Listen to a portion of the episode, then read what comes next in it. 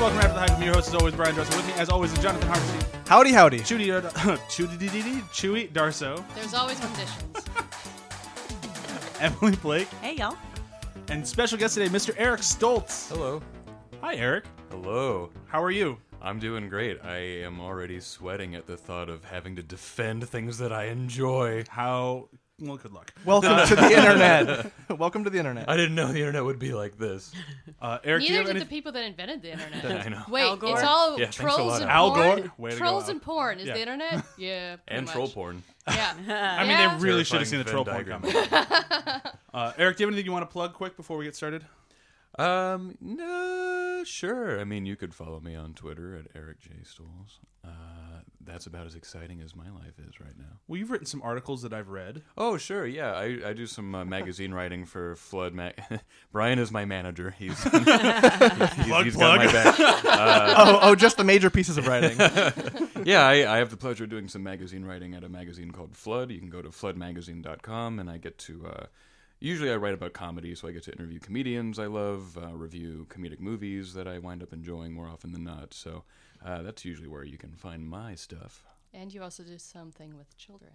And I also do something with children. That's vague and creepy. the less said about that, the better. Oh, I volunteer at a nonprofit called 826LA. Uh, they are my home away from home in Los Angeles, which is itself a home away from home. So uh, check out 826LA.org. It's a tutoring center and writing lab that gets kids excited about writing. So if you have uh, an existential crisis in Los Angeles and you find yourself wishing you were doing something really meaningful, That is with literally your time- everyone in Los Angeles. Right, exactly. So 99% of people who live here, if you've got an hour to spare throughout the week, uh, consider volunteering there. It's a fantastic quality of life. Awesome. Yeah. Uh, okay, then we're going to jump right into a where have you been doing. I will go first. Uh, I saw the movie Good Time. Anybody else heard of it? What Seen is it? what is this? Robert Pattinson? Robert Pattinson. Uh, it's it's Robert. good. Yeah, it is. Uh, it's a very good movie. Uh, I know we've been at odds the past couple of episodes on whether or not you should watch trailers.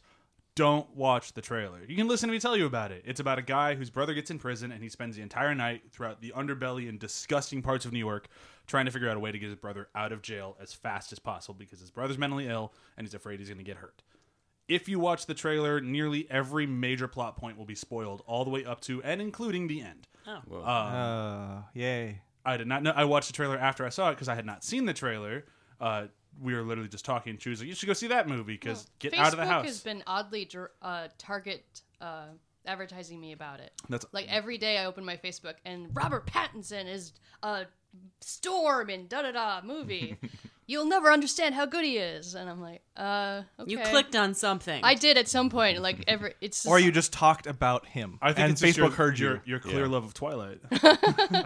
This is why I'm like, like I want to post about being terrified of clowns, but I'm afraid once I do, I'm just gonna see nonstop yeah, will. everywhere on my timeline. Don't even address so it. I just like don't even say the word clown. I, I'm trying not to say the word it you should, anywhere. yeah, you should try not to use it in your Yeah, words just anymore. don't. Yeah. oh, good. Just say yeah. that. One of these. Things. but yeah, so like after not seeing the trailer and seeing the movie, like I'd seen like a thirty second like Robert Pattinson in a movie, and that was all I'd seen. But after going back and watching like the full on two minute theatrical trailer, like it ruins the movie. And it's one of those trailers that hides it really well. Like you're watching, like I'm sure this doesn't spoil everything, and then you're sitting there and like there's key scenes in the trailer. Like I haven't seen this part yet, and it's about over, so now I know exactly what's about to happen That sucks. Yeah. Uh, and it's really upsetting because these guys, the the two brothers and Robert Pattinson, put a lot of time and effort into making a very good movie that really wants to feel dangerous, and you don't like anybody in it, but you're still kind of rooting for them. And it was a really kind of tough story to pull off, and they did a great job. But this trailer just fucking ruined Sometimes I it. feel like marketing departments hate movies. It Well, really feels like that sometimes. It's maybe that, but like also with a movie like this, it's not a major blockbuster, a superhero, or a, th- a, a thing that we're automatically going to Yeah. go to, like a It's Star got Wars. Robert Pattinson. So they suddenly have to basically show you the whole movie in the hopes that maybe you'll buy it on VOD one day. I feel like uh, the floor dropped out somewhere there. That was on the that. problem I had with Get Out. I Yeah. one of my favorite movies of the year, but I remember the trailer just really walking you hand in hand through the entire movie, right up to the point that I think the last shot of the trailer is uh, Daniel Kaluuya just like I haven't seen this movie. Just And I'm uh, not just spoiled. You've doing never something seen Get great. Out? No. He's How doing did you- that But whatever I'm stuff. about to say, don't say it. If Because I'm I'll- still not spoiled on whatever this is. I know I That's- need to see this movie like How right you now. Literally Listen. impossible. I, I don't Good- know good how job. that's possible. Good job. Good job. Wow, imagine if you got 10 months into this movie existing and then I some know. I need to jerk fucking at a watch it table right. was I know. like, I keep going. I and need to they're watch on it the right now moon the because I whole haven't been time. spoiled on I whatever. mean, just to give you an example, I was spoiled on last That is week's the ending Game of of Get Thrones They're on the moon the whole before it time. even started, the whole season. Yeah. So, It's pretty upsetting yeah. And just unnecessary. But yeah, I feel like it's not so much the marketing department hates the, the movies; they don't know what to do with these movies mm. anymore, and they have to suddenly make this thing a big success. Like you're working out of mm. a negative, like you're at a deficit already. It's Yeah. but it's not just the little movies. I mean, it's like how people give me flack for not watching Star Wars trailers. They're like, it doesn't spoil anything. I'm like, When it does. Rian Johnson No and Mark matter Hamill what, just came out and it said, "Don't watch the trailers; they spoil episode eight. I Which will is not so watch a messed single up trailer. because because you don't need Star Wars never needs to make another trailer, and we're all going to No. go see it in the Just theater. The name and the date. We're all Just there. a wedding RSVP. Yeah. It's like, save much. the date. Save the date, December 23rd. A little mini chocolate lightsaber just sent to everyone's home. With Like, a little note saying you- you, are invited. want that. So that's everything I have to say about my movie. Who would like to go next? I'll go next. Okay. Just so that we can All right. all be quiet and contain ourselves. Because you already got your yelling out. Did we get all our yelling out? What could I've you- never gotten my yelling out. That's what could true. what could make us all yell at each other before recording? Game Everything? of Thrones, Oh. guys. Game of GOT, which is now auto correcting from people writing out and other things on Facebook. Where they just, it just assumes everyone's talking about Game of Thrones. Got. I can't write the word "got" without having all capitalized now. mein Gott. Uh, the latest episode. I don't believe it was as good as Emily thinks. I don't Rad. believe it's as bad as Brian thinks. Okay, so we're on the same page. I had Figuratively. problems. I do have problems with the timeline. It's true. Oh, the it's just timeline's garbage. it's just because one of the things that I did I did enjoy the Mirandingness, Miranderingness of the previous seasons. Meandering? Mean- Meanderingness. I can say that word, parent, or I can't. I don't know. Um, Meandery. It takes time to get places. Westeros is supposed to be this big, vast thing of seven kingdoms, and people travel between them, and it takes time. And we got to see that before, but now they're on a, ti a more of a crunch. They're like, all right, we only got eight episodes left. Everyone's got to get really fast. Gendry is now an Olympic sprinter. and that's like, that is the least of the problems time wise with that uh, episode. It's just so, it's weird. Yeah. I It's a I self-imposed like timeline. That's the problem. They Yeah, I crunched don't like themselves. it. They chose this amount of episodes. It's I got I'm more more than I'm mad at the previous more than mad at how they're writing it right now. I am mad at all the fans that have been complaining that the show moves too slowly. So now they're like, "All right, everyone would shut up about how slow everything's taking. So now we're going to speed it up." And I and now everyone's annoyed at how fast it's going. I'm like, "Well, this is what you asked Well- for, you assholes." And that's the thing is like, because then there are people like me in the middle who are like, no, it wasn't. It was going a little too slow, but you don't have to go that fast. Maybe pick up the pace and make a thing Yeah. happen instead of not But having that- anything and happen that in two works seasons. into- That's good for me. Yeah. Mm. But that works into what Brian was saying, where they feel like they're doing a little too much fan service at this point. And it is getting a little mm-hmm. glaring that they no longer have any source material. I don't know how much R.R. Martin's whispering in their ear and how much he's not. well, we all uh, know he's not writing the book. Yeah. So Fucker. Personally, You're not- you're I'm not gonna be looking forward to book the ending. I'm looking forward to tomorrow's or last week's more so uh, episode. And I'm I can't I'm believe John hoping it's gonna died, be right? really. Oh, I, I would have been I would have been okay with if that had ended before I guess I won't spoil it before somebody shows up. Like if it had ended with them in peril instead of like resolving it because I was really fucking nervous. Yeah, I would have been fine with that. I would have been okay didn't with need the to see the cliffhanger fight. ending If we had that, had yeah. the cliffhanger and then Daenerys comes in with the dragon later, that would have been s- uh, Beep. better. It would have been better. yeah. Two more things. Uh, It's that troll costumes, porn I keep hearing about. costumes, fantastic. One of the greatest Oh, things in the season I costumes. am loving is that all of the women look amazing. they do. They all look empowered. They all look like their clothing is totally reflecting who they are at a person and where they have become in the show, and it's just gorgeous. Uh, I love one of the I love- oh. that I'm John just got fingered. because I'm trying to finish. It wasn't as good. I am disappointed that the show hasn't had any great lines. The one sh line that they had was "Chaos is a ladder," but that was a reference to a previous season. Season one. Yeah, that's a line that had already been used. And like last season, we got a ton of lines like, uh, I forgot Tyrion's thing. I'll be like, I am wise, that's why I drink, or something like that. I drink and I know things. I drink and I know things. we don't have any of that this season, which I think is another showcase that these writers are losing steam. Uh, this season we have. Yeah. That's a dragon yell. And Ben. Oh, okay, Okay, because alright, there was at okay. least three Oh, people who did the that. I guess we do have that. Yeah, but that's oh, no Oh, That's fun. not as good. It's tired. That's not just as something. good. That's just something that just keeps popping up. It's Yeah. just like something that keeps being. That's not going going to look great on a it's quote. t-shirt. Yeah, Depends on what club you're at. they're forcing it into a meme, and it's like Yeah. that's not an interesting enough phrase. You need yeah, a picture of so, Emilia so Clarke. I'm just really worried about the writing right now. yeah. That's valid. Every time I see Daenerys, I just try to make sense of her braids. Like I know she's talking, but I'm just like I need to follow. th- It's Yeah, like a puzzle. know. It's Where like does it's it like a start? tangled For up Christmas. cosplay, that's going to be a Also- real bitch. I know. I love that her outfit Months. can change based off of the climate. I so know- she's got okay, her snow okay, outfit, guys, but and she was- her like rain outfit, and That's they my all like one look the thing. we, same. Uh, we need to move on. We need to move Oh. on. I I'm did so- my we ca- point, I so know. I'm good. We, we need to keep going. We have a whole battle today. Okay. The Battle of the Bastards. I will. I, I will talk about. I've started watching Star Wars Clone Wars, not the because a lot of people don't know there are actually two Star Wars Clone Wars. The good one or the 3D one? Uh, well, I've already seen the good one multiple times. Pre-Disney, I have that. one. I own that one. Um, but I started watching the newer one. Um, and it's interesting though. I, I mean, I'm, I'm watching it. I know it, it, it started airing. Like it- this is the yeah, this is a 3D one. Um, and I, I do respect that they're not trying to make us like Anakin. It's sort of like Anakin's done. You hate him already. It's more like watching Ahsoka be like, "Hey, Anakin, uh, stop being an asshole." And he's just like, "Oh, right, right, right, right, right, right, right. I'm not supposed to be an asshole. Okay." Yeah. but what uh, if I was an yeah. asshole? Later, later, I'm definitely going to kill everybody. Okay, yeah, for sure. Younglings, watch out! Feelings. Um, Are, are but you enjoying the show? Because I was really hit and miss on it. Okay so far. I kind of like it. I like that we're following stormtroopers or Yeah. clones. I guess they're clones now. I like that we're get like I do like the speech that Yoda gives in the first episode where he's like, they're like, oh, we're just clones, and he's like, wait, yeah, but you're three unique people, and uh, that The sort first of episode's great. Yeah, first episode's really good, and um, I'm not that far in. I'm still in season one. Well, But- eventually they they bring in for one episode Darth Bane, who is my favorite character in I've all heard, of Star I've Wars.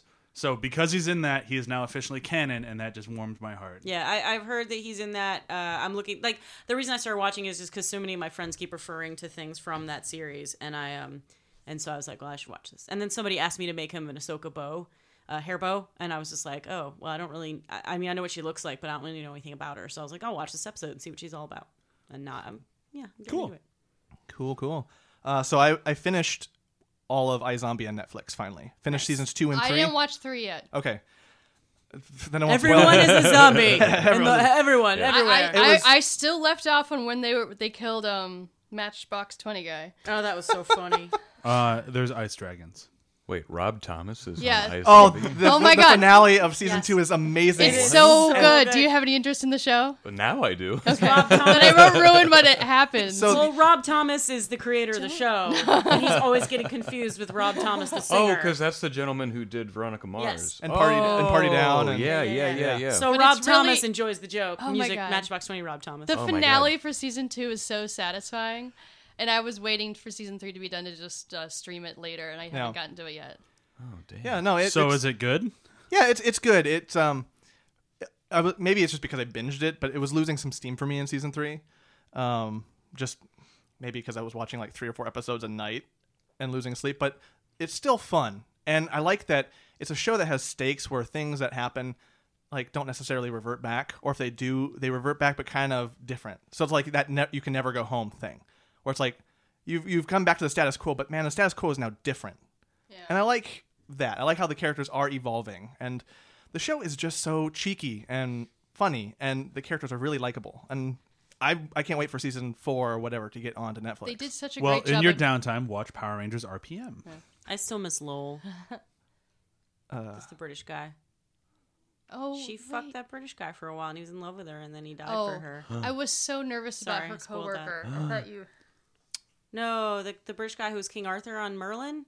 God, does no one else but me care about Lowell? Wow. Apparently, Man, you John's talking about how he just watched two seasons. I'm He's still like, really "Lol, upset who?" about his death. Like, really upset. Wait, was he the rocker guy who sacrificed himself? Yes. Oh, he was nice. he was amazing. But I like the beefcake as her boyfriend Oh, more. no. He's just kind of funny.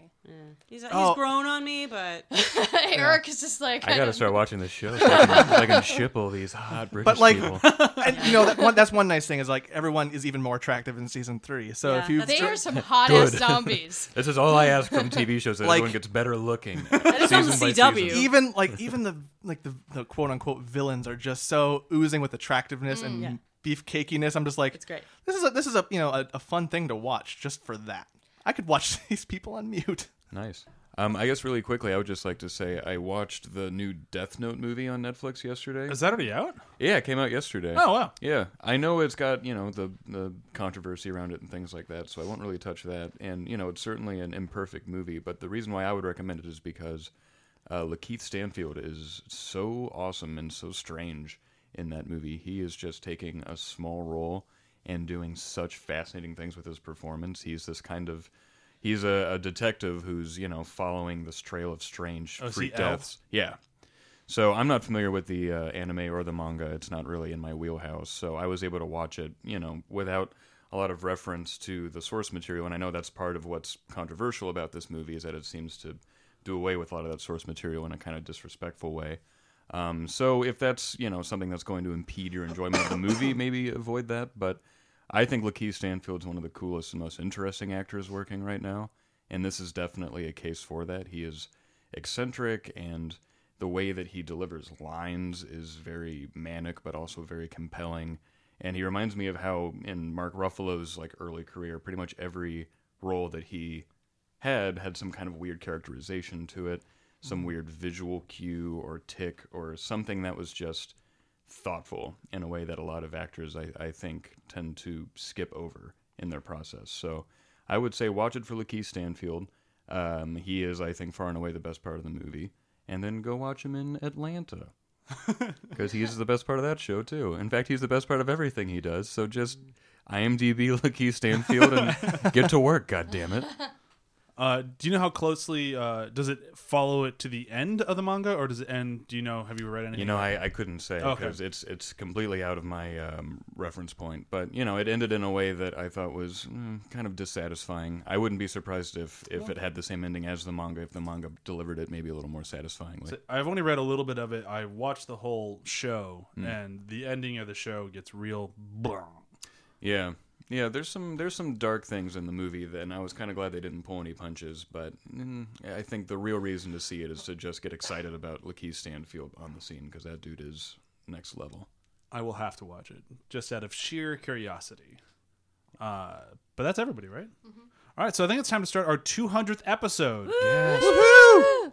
200. We've been doing this for about five years, and we did 200 episodes. We skipped a few weeks.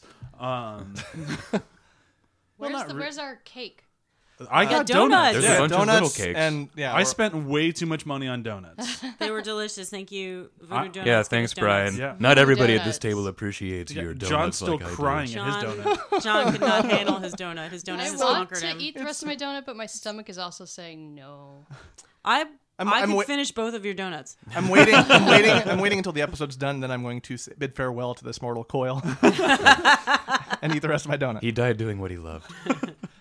Oh man, Eating Froot Loops on a donut. I didn't even know it was possible. Uh, all right, so for today's 200th episode, I mentioned it last week. Uh, so for dialing back just a little bit, taking a step back, 100 episodes ago, uh, we did my favorite movie of all time, which I just saw yesterday in theaters, uh, Terminator 2: Judgment Day, which is um, Yes. I'm sorry for everybody at the table, it's still the best movie Why are ever you made. apologize? Don't apologize to me. Leave me out of that. I'm just saying you have to defend a different movie. I know. So Yeah, Brian, guys, Brian wouldn't let me defend Terminator 2 today. because we've already talked about I it. know. and it's playing to the judge. I wasn't here Yeah, then. and it's playing to the judge for sure. um, so I figured for our 200th episode, we'll do everybody else's favorite movies, and then because I'm an asshole, I'll make just one of them in the winner, and everybody else has to argue about it, and I'll be the judge. So this is going to work out great for me and nobody else. Um, Fun. we're all going to be. It's like War of the Roses. At the end of the movie, we're all going to be lying dead on the floor. And I'll be watching one of the four movies. Just your feet kicked up on one of our corpses yeah, like a yeah. footstool. I'll just put you into a pile, and Yeah. then just have a good footstool. Yeah, like a love yeah. sack or something. Yeah, they were something. perfect. well, to be fair, I would make a good ottoman. Especially with all that Froot Loop donut in there. Oh yeah, it'd be it'd be a it'd be a cushy ottoman. oh man, I hate uh. myself now. Oh, Just eat more of that donut. Yeah, eat You'll it. feel eat It, better. it'll make you feel, yeah. That's my sad donut. I can Sugar eat makes you feel good. It's a science. Yeah, science fact. science I love. Uh, so for today, we have uh, I'll name them all. We have Eric doing uh, Barton Fink. Emily's doing In Bruges. John is doing Scott Pilgrim versus the World. That's the full title, correct? Yep. I just always call it Scott Pilgrim. Yep. Uh, and then Chewy's doing what? It's some indie movie from the seventies. You're not wrong. uh, has a big talking bear in it. Chewy went way against type and picked Star Wars. That's a that's a funny sentence that you just said. I mean, on if many I- levels. If I pink, pick anything else, it would just be like, why? It's true. I almost I was so close to saying Chewie can pick any movie but Star Wars because we've already already already done a whole movie on a whole episode on Star Wars. Oh, wait. So But- sh- I can't pick Terminator 2, but she can pick Star Wars? But I see how it is. when we did Star Wars, we did all six movies in one episode. We didn't just talk about one of them. Which, And the guy who got Star Wars did a terrible job. Fuck Tony. Uh, oh Fuck right, Tony! Aw, Ha- that's a callback. that's Previously hashtag. on After the Hypes Thrones. you say after the Hype's Thrones? Nice. Yes, I did. Spoiler alert. God. Who is Tony and why should I fuck him? just, just say fuck Tony. yeah. fuck Tony. I feel really coerced into this. Tony knows you said it. I'm sorry, whoever you are. Tony. That's, Don't the, be that's the funniest thing is he's one of the guys that went to Columbia with us. Man, that school was a hedge maze. It There's so many people that are like, "Yeah, I went to uh, Columbia same time as you," and I'm just like, I love the thing where I've it's like- never seen you before in my life. right, right. I like where people are like, "Oh, you went to Columbia? Did you know so and so?" And they give me first, middle, and last name, and I'm like, "Huh, "No, it's Social a hedge maze." security Of a- number. Does everyone but me who comes on this podcast go to Columbia? No. no. No. We It's just been a trend know recently. a lot of It's just- Columbia Well- people. Same shit all on my last podcast. I was like the only person who was not Jewish and from New York on every episode. and here I am, the only one who's not from Columbia. We can convert you to being Jewish, but I can't make you live in New York. And if you have like two hundred thousand spare dollars, you can just go to Columbia. Mm. Yeah, I mean they take everyone. they do. They do. They don't. The enrollment is not hard. If if I had known that when I wrote that little "let me in" paper that they wanted to do, I would have been just like, "Let me in." I would have Yeah. saved myself. It would have been two pages with just fart on repeat. Yeah. They'd be like, "Wow, creative! Here's a scholarship." This person's gonna create change. Columbia jokes. I'm in. Anyhow, about our 200th Oh. episode. uh, who would like to go first? Me. Eric gets to go first. All right. So Eric, if uh, if you did not read the email, which I think you did because you replied to it. Um, yeah. Might have been my intern. read receipt. uh, so you have five minutes to state your case and why you have the best movie on the table. After that, we're gonna take five minutes where I'll ask you questions. People around the table will tell you why you're wrong. Um, hopefully, sometimes the people around the table will get a little nice and they're just like, "No, he's right. It's a good movie," and then it you know, really falls apart for everybody else as your movie would win. Um, so we're gonna hope that doesn't happen and everyone can be a real asshole today. Oh, oh, I can be an asshole. Well, let's hope she holds to that statement. So five minutes on why Barton Fink is the best movie on the table. Eric, you ready? I'm ready. Let her rip. I think this is the best example of why the Coen brothers are the best filmmakers working right now because for one thing it's just a mastery of all the different tools in the toolbox of filmmaking. You've got perfect music from Carter Burwell. Roger Deakins cinematography is just jaw on the floor gorgeous. I also just think that this is a movie that grows with me. You know, there's a lot of movies that I was into as like a teenager that now I try to go back to and it's like trying to read a different language or something. It's like I can't uh, fathom what I liked about it. But you know, Barton Fink is ambiguous enough and odd enough that it always strikes me as a different movie every time I watch it. And I watch it about once a year.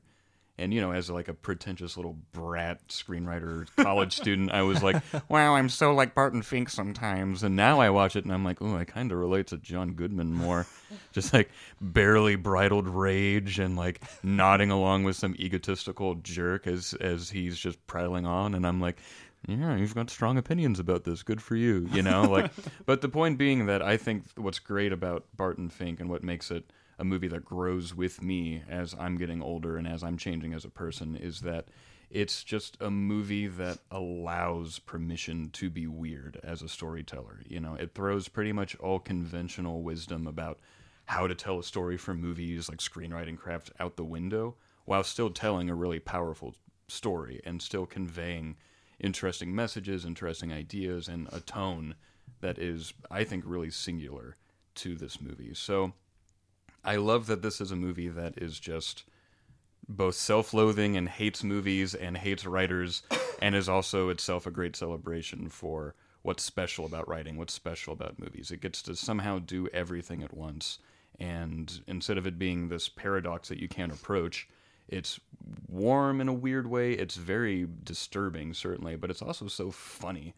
And every scene of this movie could be a standalone short film. I, it's hard to say that anything in this movie makes a ton of sense at the end of it but I also love that I couldn't find a single line or a single moment that I would cut out of the film. So to me, this is just the epitome of letting your freak flag fly as a fan of movies, stories, actors, writing, all of the above. And uh, I'm just so stoked that every time I watch it, it just feels like a different movie that's still made just for me. All right. Uh, you still have two minutes if you want to add anything else to it. If you and don't, another thing. you can forego those last two minutes. If Well, I do think that you know I, I can just talk about John Goodman for the last two minutes alone. I mean, that Yeah. dude is. I have decided after watching this again yesterday, that man is one of the best actors who's ever lived. Like the sh- like underrated doesn't begin to cover it for this man. This is someone who has done drama, pathos, comedy, slapstick, wit. I mean, this is somebody who is all in every time he walks up to the plate and. I got weirdly emotional watching it this time because I found myself siding with uh, John Goodman's character so much. And you know, spoiler alert for a you know decades old movie, but uh, he turns out to be this uh, total psychopath, a, a serial killer who lives in this hotel alongside Barton Fink, a playwright who has come out to Hollywood to try to become a screenwriter. And the joke is, of course, that Barton Fink is kind of a shitty writer because he is stuck in his own head and he doesn't listen to people. And this whole time, this interesting serial killer who's posing as an insurance salesman is sitting on his bed saying, Oh, I've got some stories I could tell you. And Barton Fink's like, Yeah, exactly. And I'm the man to tell them to the world. And I was just like, Wow, I've been there, serial killer where I'm like, God, I need to be heard. I need to get my voice out there. And everybody around me is like, Yeah, you're right. You should be heard. And another thing about me. and for some reason, like, that was the thing that really struck me about that this time. And who on planet Earth could make a lunatic, psychopath, serial killer more just like huggable than John Goodman? You know, like even in recent memory. He's uh, done a lot. yeah, for sure. He's like such a scary dude, but it's also like, God, I just want to give him a teddy bear squeeze. Like, look at Cloverfield Lane, you know? It's like, it's so hard to hate this villainous, horrible man because he's John fucking Goodman. And Oh, you- I hated him in Cloverfield Lane. Like he made me my skin crawl. Oh, me too. And yet, by the end of it, I was like, "Oh, don't don't leave him. He's a, he's a teddy bear." I know that's it's a problematic read, but I'm not trying to sympathize with the monster. But I'm just saying, like John Goodman can take the most cliche thing in the world, the most like underwritten villain, and make him so fully embodied. And it's so exciting to watch the best performance from one of the best actors. There it is. Oh, you weren't kidding. You did have full two minutes of John Goodman. I had approximately two minutes. I don't have any other thoughts about John Goodman tonight. This is actually the only movie I've seen him in. This and Cloverfield. Uh, all right, so so five minutes to say why it isn't as good of a movie. Now, the only thing that I can usually come up with for Coen Brothers movies, uh, obvi- they're the one of two directors that I actually own books about. So uh, it's a, deck is a little stacked in your favor, which we're going to work against. Uh, the ending. Coen Brothers have en- ending problems. Uh, either you can agree with that or disagree with that, but they definitely have very distinct Coen Brother endings. Uh, what do you think happened at the end? At the end, I think he is in hell of his own creation. You know, like the thing that every writer and every creative can make better than anybody other, any other type of person on earth is their own worst nightmare. You know, and I think that the end of this movie is an embodiment of that, where he has drank his own Kool Aid, so to speak. He's he's uh, let his own ego, his own head win, and now he's going to be stuck in this purgatory of a Los Angeles, uh, perhaps for the rest of his life. Okay, so that's existentially what happened. But what happens literally at the end on the beach when he's seeing the girl from like what do you think is actually going on story wise? Oh, I think he just sits there and he meets uh, a woman who looks a lot like a woman that is in a framed painting, uh, you know, because hashtag coincidences. And then it's got this fantastic last line where he where because she's so beautiful, he says, "Oh, are you in pictures?" And she just looks at him like he's an idiot and says, "Don't be silly," which is of course a punchline because this man's life has been destroyed basically in the name of movies. Not to mention other people have been murdered in this like hotel for for wanderers through Los Angeles, but and she just goes, "No, why would anyone waste their time with movies?" Which is just like a, such a fantastic like fuck you ending in many ways. It is. Yeah. Uh, the to break your movie down a little bit and be like it is a great movie. Don't get me wrong but it is a movie about writing. It's a movie about writing movies. It's an industry fil- film essentially. And on level of like interest and impact in cinema for that for other people you lose a lot of people. You're already losing people because it's period. You're losing people because it's Coens because there's a lot of people that don't like their movies. Uh, and then you're losing people because it's about making movies. So there's a lot stacked against it with uh, just it being an important film for the masses or whatnot. Uh, and he's very up his own ass. I mean, you talked about that, but sometimes when watching this movie, I'm just cringing. Oh yeah. I'm like, oh, he is like a 19 year old that's going into film school and thinks he's gonna change the world. That's mm-hmm. that's why I couldn't I couldn't finish Barton Fink. I I watched a little bit of it and I don't know how far I got, but I was just like, it's so self indulgent. It's so it's so insider trading. It's so like yeah, exactly all those things you just said. And I have a lot of trouble with movies about screenwriters in general because it does feel so like aren't we the center of everything and um, so i don't know i mean so in fairness i haven't seen the whole movie but it's because i lost interest for that very reason that you just said One of my favorite things about the industry, though, is every department thinks they're the most important part.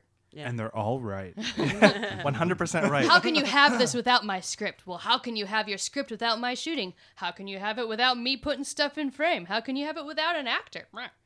Yes. How can you do this without uh, Froot Loops and Cocoa Puffs on a table in the corner? No, it's valid. Well, if I if you don't have an editor, nothing's happening with any of it. I mean, they're all kind of right. I was joking in the beginning, but you know, they It's- are. that's what that's actually what I love They about all have filmmaking is the important fact roles. that everybody works together as a team and really nobody's more important. Um, that, like that everybody's needed to get it done. I do love that, but that's what I love about filmmaking. This is about the writing. At like this is Yeah. about that. This isn't about like the teamwork. This is about one dude being like me, me, me. Honestly, though, one part of this film that I wish they had. I mean, it's very much Barton Fink. It's called Barton Fink, so we're with him the whole time. If we could have strayed off a little bit and hung out with that uh, producer, Oh, Tony Shalhoub. Yeah. Uh just like especially when he's like we're at war now with the Japs. And I'm Oh like, yeah. This man seems fascinating. Oh, the- I want to spend time with him. The exec, the, The guy. exec, Who's, oh yeah. Michael Lerner. He was nominated for an Oscar. For I that. want a so- I want Deserved a it. spin-off Oh, very much so, yeah. I want a spin-off movie about like because we already got a day in a life kind of when they did uh, Hail Caesar. Yeah. Oh so yeah. can we just do another one, but That's on a good that call. character? Yeah, because they both take place in uh, Capitol Pictures. That's Yeah. one thing that uh, a lot of people didn't catch about Hail Caesar, but I did because I watched Barton Fink too much. is that they both take place for the same motion picture It's a very different character. Like a Oh, yeah, to say in the Hail least, Caesar, yeah. he's much more like a, a, a common man. Yeah, for not sure. the crazy exec. yeah, not this absolute. but I want to see a movie about the crazy exec. Yeah. All right. So that's everything on Barton Fink. Also, it is really worth saying that uh, Emily, you probably would not be able to guess where the second half of that movie went. Okay. If you Maybe if you I'll were try to to guess, watch it again, and I'll just power through the first one. I, I even if you just started the midway point, you might Okay. be pleasantly surprised at the- Watching Barton Fink go mad is pretty satisfying. Oh yeah, I mean the Coens hate their characters, and like nine out of ten of them, with the exception Yeah. of like Marge from Fargo and some other examples. Like the Coens create characters to punish. He, they create like Grimm's fairy tale cautionary tales. Like it's that's just it. Is that it's all intentional. Like yeah, he's horrible and he's awful and hard to watch, but it's all there with you know purpose and intention behind it. IMO. So I will let you pick who goes next. I'm going to choose uh, Emily. Okay. So Emily, you get five minutes on why In Bruges is your favorite movie of all time. Done. Go. Okay, so I saw this movie in the theater when it came out, and on the drive home, all I could think was, I am garbage. I am the worst screenwriter in the history of everything because this movie is so great and I'll never be that good. But I made it my mission in life to like try to be as good as this film is. And and I went home and immediately started a rewrite on my latest project, like inspired by this film because In Bruges is about two we don't know they're hitmen at first, but there are hints. Two hitmen who are hiding out in in Bruges in Belgium and we don't know why for a while and then we find out why and then the entire movie changes. This script is tighter than a virgin on prom night, guys. This is like Wait, wouldn't it? They, wouldn't she be loose on prom night? Not Why? not the beginning of the night. No. does that count Before and against after. my five minutes? Let's Just keep five going. Just that. keep going. okay so it's it, everything that happens in this in the in the beginning of the movie comes back around again to have an impact and that's for a purpose. Because this film is very much about um, living with the consequences of the mistakes you've made and the horrible things you've done and being forced to confront them and you can't get rid of them. You're stuck in bruges you know? Like bruges represents um, the mistakes you've made. Bruges represents this life you now have to live because of the things that you've done. So everything he's every asshole thing that Colin Farrell's character says at the beginning of the movie comes back to have a consequence at the end of the movie. Even he he's rude to a fat guy. That comes back. He's he punches a guy in the face. That comes back. Every even little things he says all come back. And and it's just this cyclical thing because he made a huge huge mistake and he can't he doesn't know how to live with himself they talk about suicide they talk about like just about hell, the idea of heaven and hell about cons it's all about consequences even to the point where the script itself it, it like every action has a consequence and it and it carries over the theme um, and I just find it so elegant and so beautiful in the way that it's written. Not to mention, it's it's funny because when it came out, it, it, it's still billed as a comedy. Eh, I mean, I think if you watch it the first time, the first half of the movie is a comedy. But once you find out what he did and you watch it again, it's not a comedy anymore. It's looks like an action movie. Mm, there's only really one action sequence in it. It's not really an action movie. It's kind of a drama, but it's really funny in places. Um, so it's not really a drama. It sort of defies definition, and and I find that it just does its it does what it does so well because Martin McDonagh is phenomenal writer. He's a playwright. Um, and he won the Academy Award for Best Short Film for a film called Six Shooter, which is very similar in nature to this, a lot more violent, and also has Brendan Gleeson in it. Um, and then he went on to make this, and he went on to make Seven Psychopaths, which I also enjoyed, but wasn't as good as this movie. Um, because I just feel like In Bruges makes me feel like that is is just brilliant writing, and and the visuals are amazing. Just everything that is that is this movie. He really made use of the of the town. And there's a moment where we, right after we find out what Colin Farrell's character did, uh, Ray. Right after we find out what Ray did, we cut to a painting of people being tortured in hell. Um, and the minute before that, right before we found out what Ray did, it was really funny. We were laughing, we were having a good time, la la la la. And then you're like, oh, fuck. And then we cut to hell. And then you cut to Ray. And the way you feel about Ray in that moment is 180 degrees away from the way you felt about him before you found out what he did. And it's just beautiful in in everything that it accomplishes, but it makes you laugh. There's also like one badass lady in that movie uh, who's pregnant. Um, there's another like I don't like her very much lady in that movie, but whatever. She's the love interest. Um, but she's kind of a horrible person.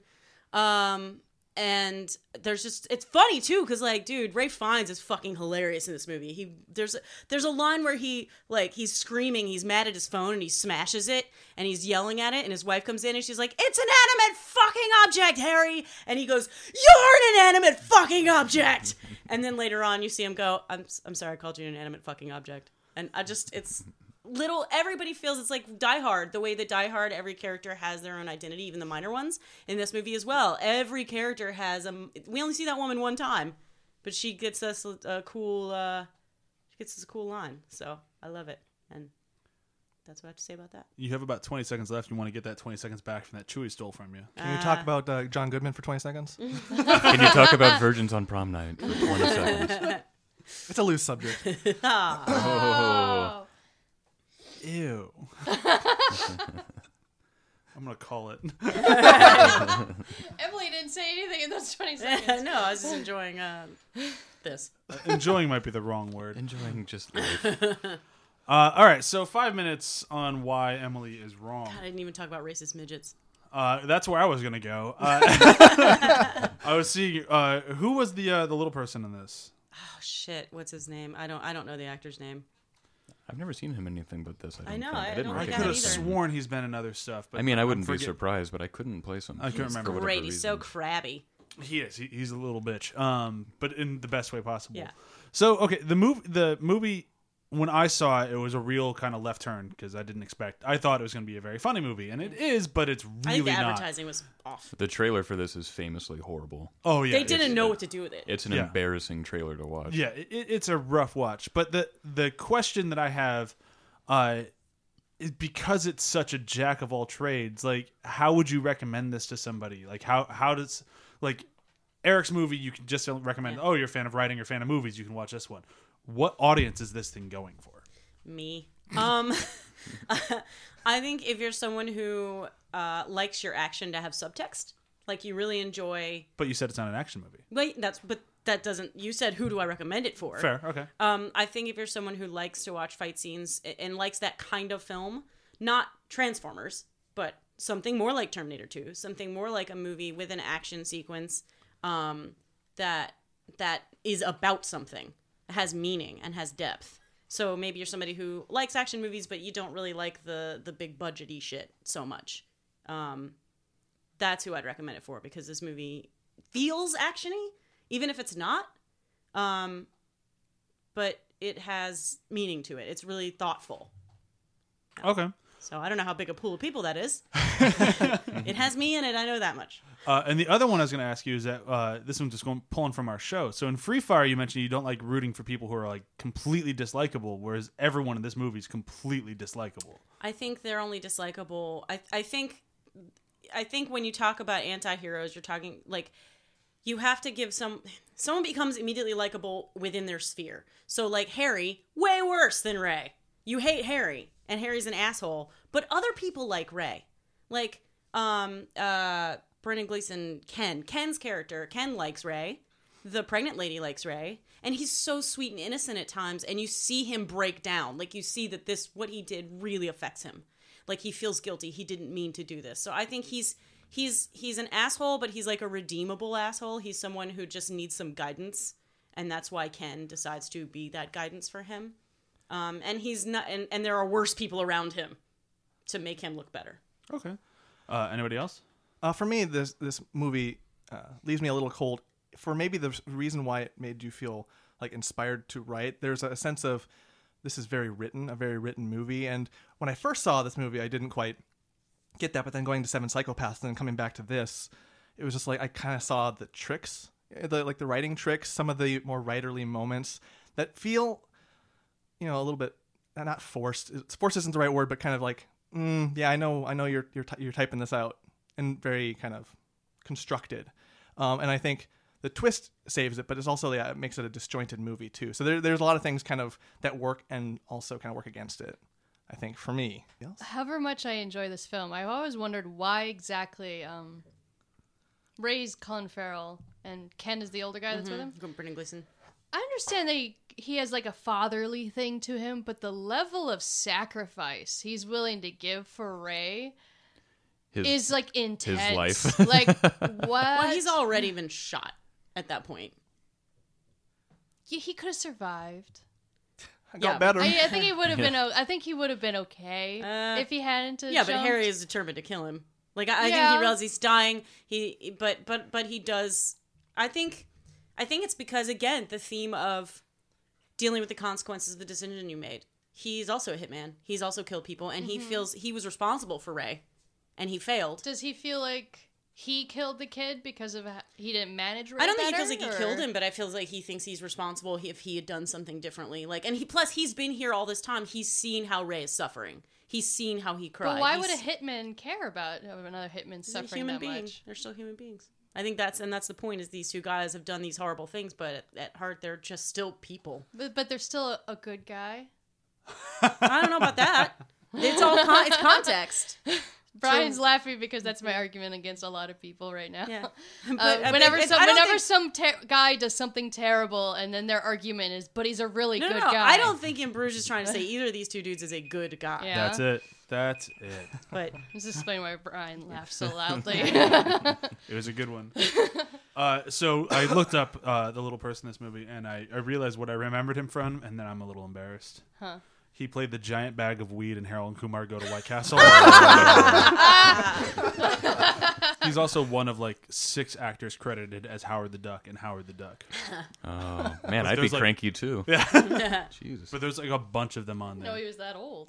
Uh, I don't think he is. I don't know why, but there's like it's literally there's four or five people on IMDb who are credited as Howard T. Duck. Maybe that's just a joke in the little people action community. Yeah, well, we're all Howard the Duck. Fuck you. Oh, it's like, No, I'm Spartacus. yeah, I was gonna say. It's just like, oh, that movie bombed. Who played Howard the Duck? And just a thousand little people will stand up. We're all Howard the Duck. It's a great tactic too because now suddenly I feel bad. Yeah. I feel bad. Like, oh, I'm so sorry. I disparaged you. You guys must have tried really hard. It must have been really hot in that duck suit. yeah, yeah. Big effort, you guys. Big effort. There's a movie in there somewhere, and it's fantastic. A fantastic. little Spartacus. Copyright after the hype. Uh, okay, so Emily, you get to pick who goes next.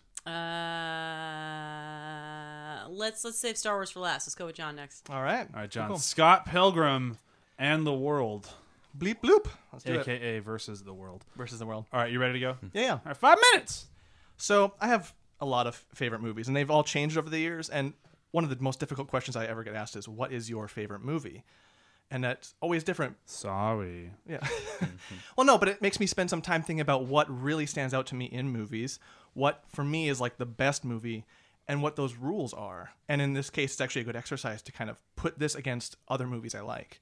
And a lot of this boils down to connective tissue for me in this movie. Um, probably the most surface level and obvious stuff is the editing. As an editor, I've come to I've grown to like lots of construction in a way of just like style, cuts, cutaways, text over things. Those little things like are pleasing for me to watch on every level up in the brain. It just fires off all those like I love this thing. And that's, you know, a very surface level thing and not a lot of movies have that. They're content to just go scene to scene to scene, some transitions. This is more like they could be walking, and the conversation is the bridge in the scene now, but suddenly they're in two different places and I'm like, "Oh, that's so cool." It just fires off that for me. Um, on a you know slightly deeper level than that, as a person who likes video games, uh, this speaks my language. And when I watch a movie that I would consider my favorite, there's a comfort level, like how you would you know consume comfort food. Um, so I'm watching this, and there's bleeps and bloops in the background that I'm like, I'm familiar with those sounds. They might not be exactly attributed to like one particular game, but those 8-bit sounds in the background, kind of texturing the movie. I'm just like, oh, this this takes me back to t- a time when that was the soundtrack of my youth. You know, these like limitations in hardware back in the day when you're fighting the Goombas as Mario or you know you're fighting Ganon as Link. Like those sounds are all there, kind of textures. So like on that level, it's a a it speaks my language, and it does so in a way that actually manages to tell a story. And it's not just about those bleeps and bloops. That's just the mechanism that the story is being told in. So of course these guys are going to fight with a versus sign. Of course they're going to go all Street Fighter. Of course they're going to go anime. All these little things that I've just grown up liking and consuming. Of course this movie is going to do that, and it manages to do it without feeling pandering in the today kind of sense of pandering. Where it's like there is an element of that pandering, but this movie is like still interested in telling this story of this fun gimmick of the evil exes. Um, and so like I, I really kind of attached to that, and it it's usually kind of a, like oh this is this is my movie. I've even written about it, how it defines me. Um, and this movie, uh, going back to slightly surface level, is so quotable, and to the point where I quote it sometimes and don't realize it. I actually started writing down the quotes the movie as they were happening, and I was like, oh shoot, I, I say that, or I think that, or I respond to situations with that. Uh, the bread makes you fat line, where he freaks out about that. I was like, oh, that's funny. But then you've got things like, well, what do you play? It's like, well, uh, Zelda, Tetris, that's kind of a big question. But she's re- like, the, the question is in reference to music. And so if someone's like, well, what do you do? As a kid, I'm not a musician or an athlete. So I was like, well, you know, games. Like, you can kind of relate to that kind of misconnection question. Um, and th- there's just so many. I wrote all of them, and it's a couple pages. uh, and I like that in this movie, even though Scott Pilgrim is a jerk, there's that sense of, man, we were all really shitty when we were in our 20s. And, you know, like, there's a sense of, like, yes, we've been shitty before, and then we've had to grow up. There's a sense of, like, kind of get with it, get better, get, you know, become a better person. And the movie alludes to that with the, you know, the, the power of self respect. Like, he gets the sword and can face the boss. Um, and I find that's, that's, that it's communicated with that game language that's like, oh, I get it kind of bettering yourself as a person is like this you know thing to overcome and that seems silly if you're not into games but that's a big part of that story and um, just the the sense of the, then before the, my time runs out the opening credit sequence where they're sitting on the couch and Knives Chau is introduced to good music for the first time and her world expands and I'm like every show I've been to in a in a stage or a uh, you know a venue has been that. The room has gotten bigger. I've done that focus in my mind, and it's the best visualization of that. And then just white noise, static images of just like the music taking over. And there's a lot of that in this, and the music is amazing. And I don't have enough time to go over like all the actors in there, but they are all a hoot. I can't decide which one I like the best because I I keep thinking, well, this one's better than the other one, and this one's better. I like this one better. Oh, he's but he's got this line. He's got the vegan thing. The vegan. You're out of time. Yeah. So it's easily my comfort favorite movie, and for me, beats the other movies because of it. So, while that was a very passionate argument, uh, yours is the only movie on the table that I actually have a lot of arguments against. So I'm sorry, but so the the first one out of the gate is I think this movie, and I want to hear what you have to say about this one, is the prime example of movies going style over substance. Well, but then that's is that a problem in yes, this case? because Because I there's think- no substance. The substance is entirely it's a, a guy fighting seven other dudes in order to win a woman. and, and, a, and a woman. Yeah. Also by woman. Oh, and a woman. yeah. Sorry, But X's, yeah, seven, X's, X's. sorry, s- whatever. Fighting seven other people in order to win a prize. Like there's there's very little here, and She's it's just literally a trophy, yeah. and the other woman that he fights is defeated by an orgasm. So there's some very problematic storytelling things. he also doesn't treat knives all that great. No, No. like he He's cheats on his shit, girlfriend. Yeah, yeah. he he is a horrible person. But beyond that, just so they take this really kind of negative story and negative like ideals and package it in the most glitzy and glammy movie possible. I own it. I'm staring at my Blu-ray. Oh, the glitz and grime is great. But so what do you have to say about Chris like Evans is great.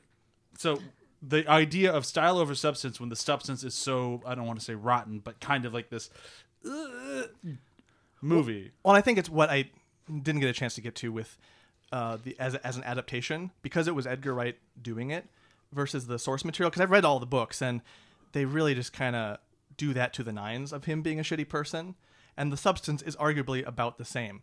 I think because there's a sense of like kind of favoring that uh, style over the substance in this case when there's some problematic elements it kind of lessens that. I think I think it makes it more of about the experience versus kind of those more problematic elements. And I think for, in those moments, it's being able to latch on to um, him kind of eventually growing, like them kind of settle, like recovering from the dust after the dust has settled, and kind of like, sorry, move on.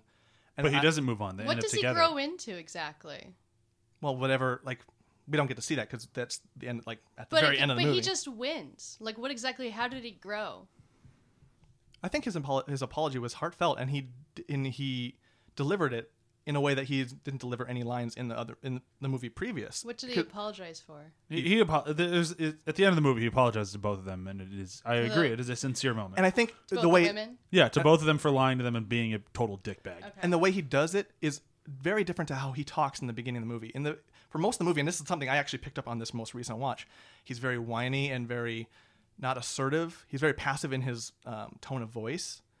And by the end of that, when he's apologizing, he's just like, you know, not he didn't say this literally, but damn it, I'm sorry, and here's what I did wrong. And he just that redo, I think for me saves that whole thing. Him getting that extra life, kind of that second chance to be like, oh, here's what I did wrong, and kind of just bump, a bump, bump, bump, point to, from point to point, kind of see what he did wrong. And I liked his apology to Kim, and I think that was also important and something that you know any other director might not have added in there. But she was the most hurt by him, and the, they addressed that the least until the end.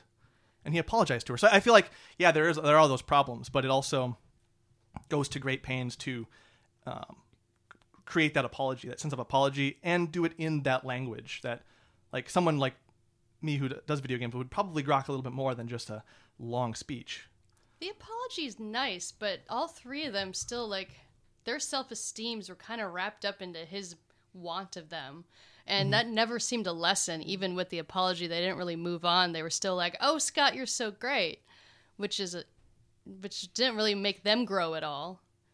Well, yeah, I mean that, that's that's that is fair. I was just thinking this is kind of a bummer because on our table, I realize, and I'm part of this, is like we all picked movies that are very dude centric. I mean, uh, and and Scott Pilgrim versus the World actually has more female characters than the other, but you still have this problematic Yeah. thing where there's you know they're all about him.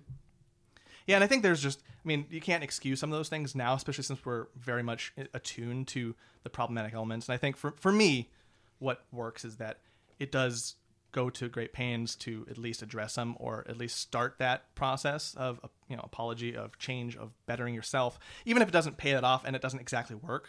So I think the, really quick before you get to the end of this thing. So granted, he apologizes. That's great and everything like that. How do you defend the ending though? Because even though he apologizes, she still takes him back. Like that's that's for me the the one hell worthy trespass.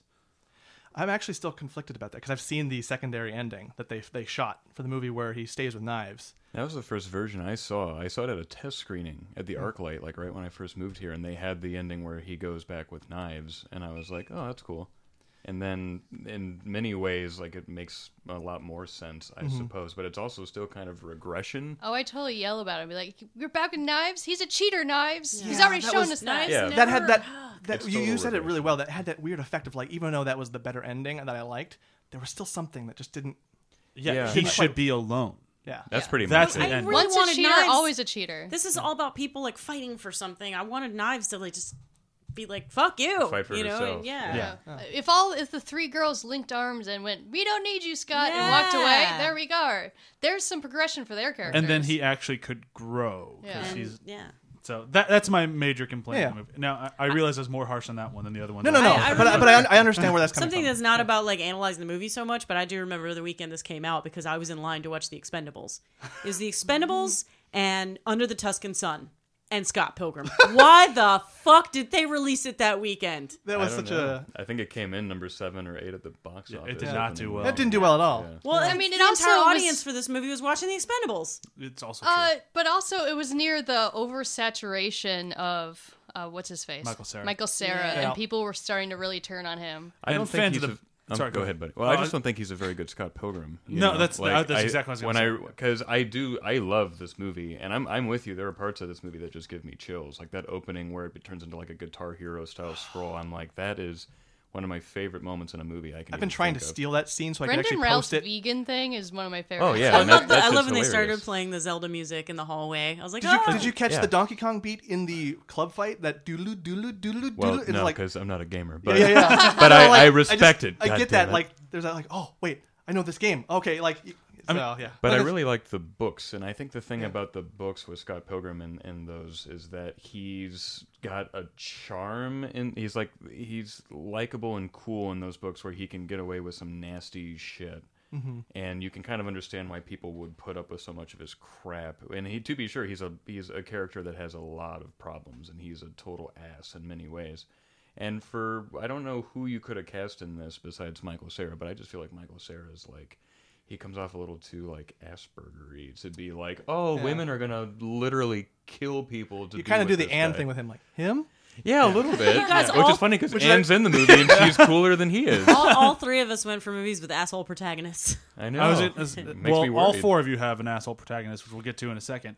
Um, but no, I agree. Like Uh-oh, I I'm love, words. I love Scott Pilgrim, but it is one of those movies that I Yeah. love with like a like I love, but Yeah. I love it's Star such Star. a great movie. But Yeah. Yeah, it's got a lot of footnotes, and it came out before fun the to last watch. book. oh, it's a blast. It kind of has the same problem as Game of Thrones, where Yeah. it came out before the story was actually done. Which is which I may get flack for, but like I when I finally read the story, I was like, oh, I don't. It like, kind of I- ends in a similarly It ends in a similar way, disappointing but then like Gideon had this like weird crystal tube of all of his exes, and they were feeding energy, and it was like this weird, completely anime esque thing. I was just like, what is this? If you check that part of the book, it's so weird, and then you're like, I like the movie part better. I just feel creepy. like the guy who wrote Scott Pilgrim has a lot of issues with past relationships and never really move on.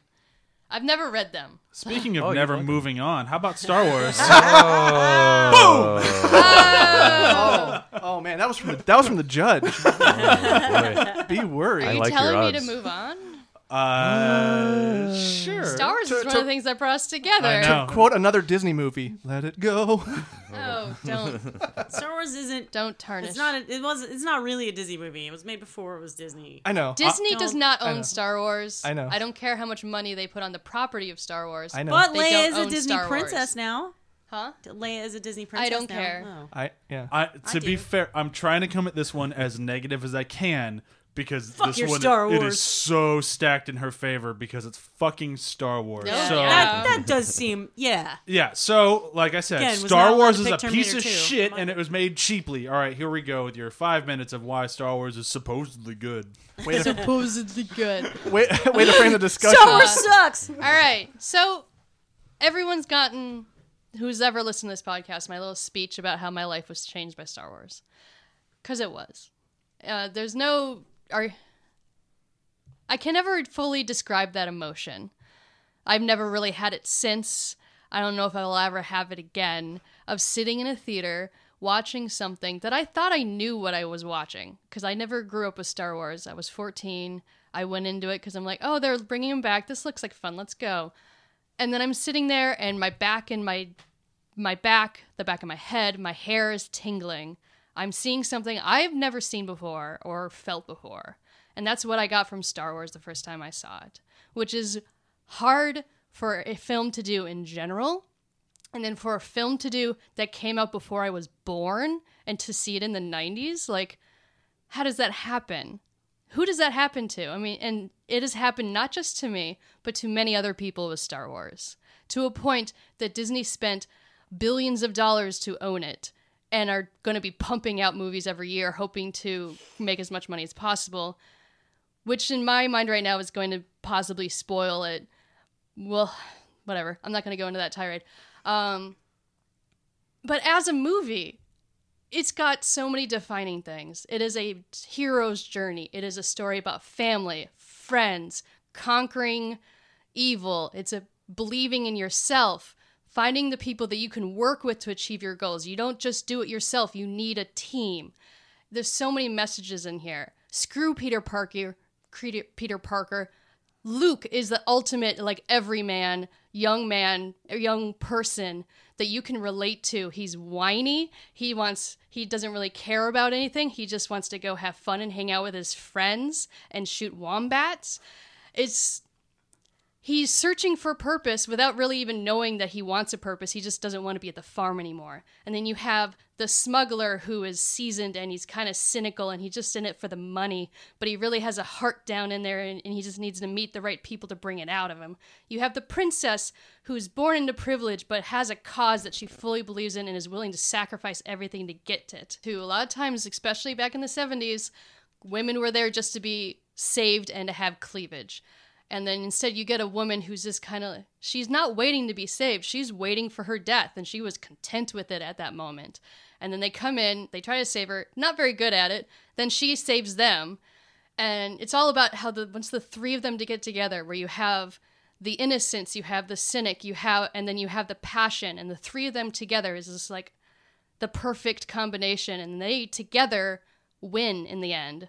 And it's all a celebration about them. Yes, you have the droids, you have the the Wookiee, you have Chewbacca, you have the Rebel Alliance and everything, but it's all about those three people coming together and succeeding.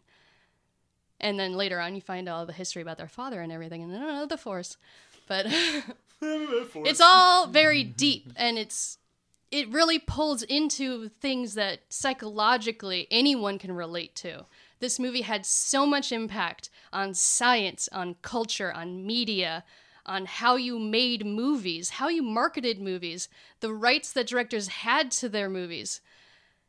everything. It Toys. changed everything. Yeah, that's what I mean. Like, this is the first they Fox didn't have faith in it, so they gave the rights to marketing to George Lucas. He made some freaking T-shirts, people bought them, and then he's just like, "All right, just make all this other stuff. People keep buying it." He made so much money. No one had done that before. It was amazing. This movie changed the game on so many levels and continues to touch people beyond the oversaturation of products we have right now, where there's so many fans that are just about the things of Star Wars. There's You're st- wearing Star Wars themed uh, headphones. Yes, I on am. Your head. I'm not completely out of fault because yes, I do enjoy buying Star Wars stuff. But outside of just the general merchandising, there's still people who just in their souls feel Star Wars. Like it's an emotion, it's a thing. Like you can't once you have it, it never goes away. It's why I get really annoyed with people sometimes, and then a lot of times I just can't talk to anyone about Star Wars anymore because I get so mad because it's like it's not just about the product. I'm not going to watch the trailer. I'm going to wait because I want that feeling again that I. Sorry, I got for a moment. this is why Star Wars sucks. It's making Chewie cry. How dare it? it's emotional. I wasn't expecting to do that. I'm sorry. You have That's my 10 thing. seconds to stop crying. This is your favorite movie. Stop having an emotional response to it. I mean, even last night when I was making my robe, I was just like, You're out of time. It felt good to be making something while watching Star Wars. Now tell me why it's bad. Well, hold on. As I you gotta- cry at your husband. Fine, tell me why my movie's terrible. Um, so, well, I'm crying because I'm worried Disney's gonna fuck it up. So I guess my oh. first question is: Is this is this is Star Wars: A New Hope your favorite Star Wars? The thing is, I don't have a favorite Star Wars film when you really get down to it. I have a mm-hmm. favorite moment, Favorite moment? and that moment's in Jedi. But What moment is that? the moment when Darth Vader is taunting Luke about trying to convert sister. Leia, and then Luke goes dark for just a moment because of how mad he would be at the proposition of him trying to convert Leia. Well, that camera also does a pan on them on the lower level as oh, he's so letting good. into his anger. It's really good. It's Such a great moment. But I guess I bring that up because Star Wars itself had a huge impact. But then when for me when I've revisited the movie again and again and again and again and again, it's always the good place. It's it's where it starts. But then for me, like Empire Strikes Back is my favorite Star Wars movie. So it's, it's interesting that, and I'm re- like admittedly reaching for straws here, but like this has more of a cultural impact, but it's not necessarily your favorite moment in the Star Wars, uh, all of it thing. No, but you can't have any of the other things without this. And to be fair, the one that got her crying was the one she was just talking about. Yeah, yeah. 'Cause That So- was the first Yeah, yeah. thing. Uh, but, I mean, getting real, I mean, they don't give the Wookiee an award. I mean, that's bullshit, right? They never let the book. I the never Wookiee understood why. I mean, I'm just saying, a perfect movie, the Wookiee would have gotten an award. yeah. Also, can we? Okay, just- all right. Let's get down to brass tacks here because the stupidity. Okay, first of all, putting the plans in a robot, and then when they find out, oh, it's probably a trap. They're pro. She's even like, okay, blah, blah, blah, blah, going back. All right. Hang on a second. Star Wars is very important to Emily as well. Okay, so like, but seriously, She seriously, should a tattoo about it or when something. they when they when they leave the the um, Death Star, and she's just like, they're tracking us. There's no other explanation for the ease of our escape. Oh well. They don't attempt to not be tracked. They just kind of go, eh, we'll lead them right to the rebel base that I just sacrificed my home planet to protect. It's uh, like, what? the- Okay, just come on, guys. Dumb. Star Wars is bullshit. And then, yeah, and there's also, and the Wookiee didn't get an And award. Wookiee- but then also it's like, uh, is in this galaxy as presented by A New Hope, is there like one woman for every three thousand five hundred seventy-two men? Like, so there there is some of these things that like also don't age well. And and not a whole lot of people. Are there any people of color in how'd Star they Wars? have babies? There's some black people, and Wi- there's William D. one Williams. Asian Yeah, person, I think, at some point. No, I mean, but Well, the he didn't show up till the second one. Yeah. Yeah. Billy Dee Yeah. because they- they put Star- them up he in the wasn't Star. Wars. He was in Empire Strikes Back. Right. Yeah, in the actual A New Hope, Okay, there's a lot of people in rubber suits. One of them might have been black. I, uh, they, Well, and there's there's one thing that uh, always comes back to me is that there's a lot of this this amazing stuff that you are that you mentioned that I'm also projecting onto this first movie when I started getting those feelings for like Empire, for Return of the Jedi after I've seen the whole of it, like the completeness of those three movies. Um, so I mean, yeah, for me, like if there was one nitpick, and that's the major one, is like all that magic was spread out across the three movies and not necessarily concentrated on one hmm. for me. And I, that's just my opinion, but the Thing is, you don't have any of that magic without the three of them getting together. well, right. Those movies would have still happened in various forms, but it's the three of them together that matter. But then I guess without the other two movies coming after it, the the the phenomenon would have fizzled out. I, I beg to differ on that one, not just because I want to defend Star Wars because that's my instinct, um, but you go back to 1977 when this thing came out, people saw it all the fucking time. If they had free time, they're at the theater seeing Star Wars. Like the amount of like just impact of this one movie, I don't think would have gone away. It is whether one of or the not best episodes Yeah. of that 70s show. Yeah, like it was true, but it was But I think- I such think a atom bomb of like movie fandom that I don't think the sequels were icing on the cake that turned out great. Tear it but- down. Come on. Well, I told you the Wookiee didn't get an award. It's fucking bullshit. That- That's my Are we number going one to talk about that Leia doesn't wear a bra or Yeah, it does anything? not wear a No, bra. that that works. It out doesn't really make well any sense Underwear that in she gets completely wet inside the garbage chute, but you can't see through her dress. Come on, guys. Yeah, I just go It's with the white force on dress. that I, one. I like Star Wars. I like the Chewie's Chewie's trying to give the movie some faults. I mean, there's a lot of things to make fun of. I enjoy making fun of it while I watch it in my brain, I while love- also being fully invested. The thing is, it's a lot easier for me to make fun of when I'm watching it than when I'm thinking about it. Because when I think about it, it's all like rose-colored glass and like, oh, it's so great.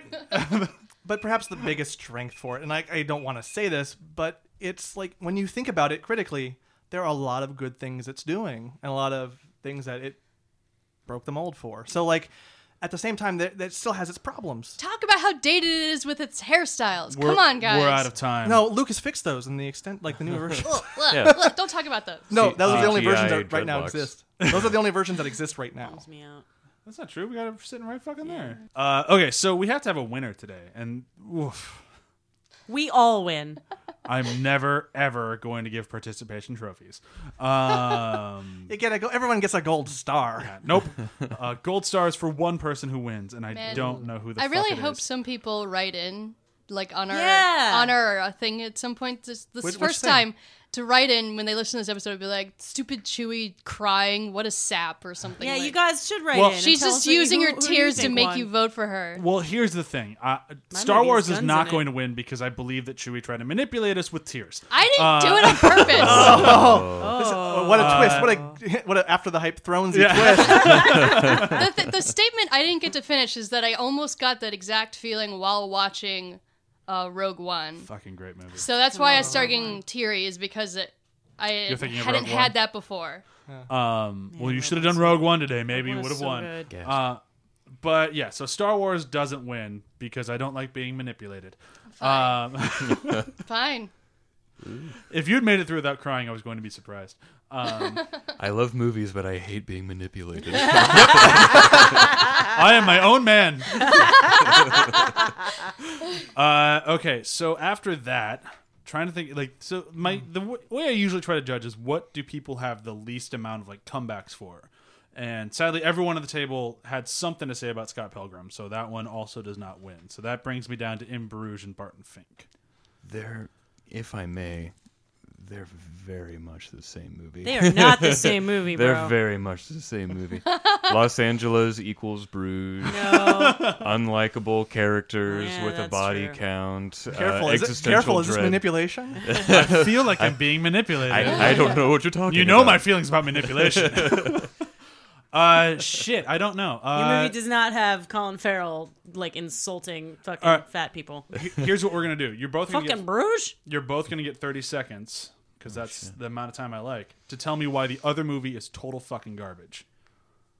You guys ready? Who wants? To, uh, Chewie, Eric pick. looks so uncomfortable with this. I this. know. I, I like In Bruges. I take everything and say the opposite. So Chewy, you get to pick who goes first because you're the first one out.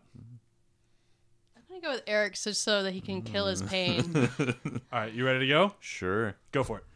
Uh, it is a fine movie, but I think that uh, as far as dark comedies go, uh, the Coen brothers just came first. You know, I think Martin McDonagh's a fantastic writer, but I think that his plays, as strong as they are, are definitely stronger than his screenplays. And I think that In Bruges just has a a bit of a, a problem with tone. It feels inconsistent. All right, me. there you go. All right. So Emily now gets 30 seconds to say why a movie she's never fully finished is a terrible movie. Well, I think that kind of says it.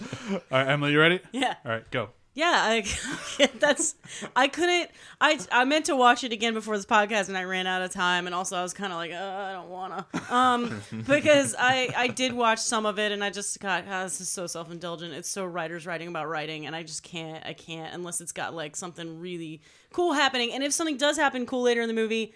Then I need to see it sooner because it lost my interest before we got there. And I don't know. I just, my movie's awesome and fun, and you laugh and you cry and you feel moved and you learn something. All right, that's it. well, Eric, I'm sorry. I mean, the first argument you had was it's a fine movie. and And Emily just spits all over the table. This needs to become a video podcast. I think podcast. that's the first natural spit take I've ever seen. I need a towel. JK, I don't. Okay, I had to wait to There's a swallow. little bit on my phone. It, it grazed. It grazed me only. I'm so sorry. so we're going to go. happened? So I get I superpowers picked the now. wrong moment to swallow some water. Oh, that's what she said. Was she really So, thirsty? long story short, It was. I'm sorry. Did I get your Froot Loop donut? Well, that thing's garbage. he's anyway. not going to see it anymore. No, I will finish it Ooh, after this. ooh, that's Yeah. that's depressing. That's And now it's He even more soggy. So, our winner today will be in Bruges Yes! with, with Barton Fink coming in a strong second place and the other two movies losing. Uh, Fine. Take that, Star Wars, your bazillion dollars. That's what we get for manipulating me. We influenced NASA. I want that shirt. we influenced NASA. What about Would it the just say raspberry? what about the satellite Fink that's going around the Earth right now? Did- It's weird. Uh, my favorite video game of all time, uh, Monkey Island 2: LeChuck's Revenge, references Barton Fink almost in the immediate. Really? That's strange. Guybrush Threepwood is telling his story to two pirates at a Why didn't you say that when I was trying to come up with defenses? I defenses? didn't want to. I didn't want to defend your. Yeah, I'm trying to win here, But man. he, he talks to two pirates named Bart and Fink, and they always Aw. refer to him as Bart and Fink That's pretty cool. in the uh, text in the game. That's Oh, and then pretty there's that great Simpsons joke where all the kids are like, "This guy's sneaking us into an R-rated movie. It's something called Barton Fink," and then they all drive down the road going, "Barton Fink, Barton Fink." awesome. Oh boy. Uh, Yeah, all a bunch of teenage boys wouldn't be so into Barton Fink. Maybe at the end with the hallway on fire and stuff. Yeah. Pretty cool. Uh, no spoilers. You have to actually watch the movie first. Uh, okay, so that's our 200th episode. Oh, we did it, guys. We did it. We made it to 200 and we didn't die. Congrats. Although it did end with John having diabetes and then getting spit on. So Somebody choked to death. If death. ever you wanted to know our, our feelings on afflicted people, That's almost kind of like he's a true American. Word. it's perfect. this, that that was it was a perfect metaphor for America. It really was. You have diabetes and we're spitting on you. Yeah. I'm Andrew dying. tastes in movies. Take Oh that. boy. All right, so follow Take us. that in your ACA and smoke it. Follow us on Twitter, ATH underscore podcast. Go to our website, www.athpod.com, for all of our fun stuff, including our, our uh, a tip of the brain game. Uh, you can find all of our Spotify playlists there. You can find all of our episodes, our articles when we'll start writing them again soon, I hopefully. Uh, Oh, yeah, shit, Yes. yeah. Oh, we got a ton of stuff going on there, and it's going to be a lot of fun. Uh, and then tune in next week for our 201st episode, which is Guardians of the Galaxy Volume Dose. Yay! Uh, should be a lot of fun. A new season, a new look, It's a lot Yeah, of a colors. new ATH. But you can't see the colors because this is 'Cause audio. This is an audio podcast. Unless you're those people that have that one condition I don't remember. Where you- Synesthesia. Well, let's spit on them. Yeah. Yeah. Congrats on Now 200 I'm. Like, episodes. Thank you. Way to go, laughing team. so we made it. Congrats. Congrats. All right. Triple congrats. Bye, Uh, everybody. uh, and uh, hold on one second. Uh, Eric, where's the uh, website where they can find your lovely writings? Oh, you could go to floodmagazine.com. Floodmagazine.com. Articles there. Sweet. Cool. Uh, thank you so much for coming out for 200. Oh, what a pleasure. Thanks for having me. Of course. All right. Bye. Bye. Bye.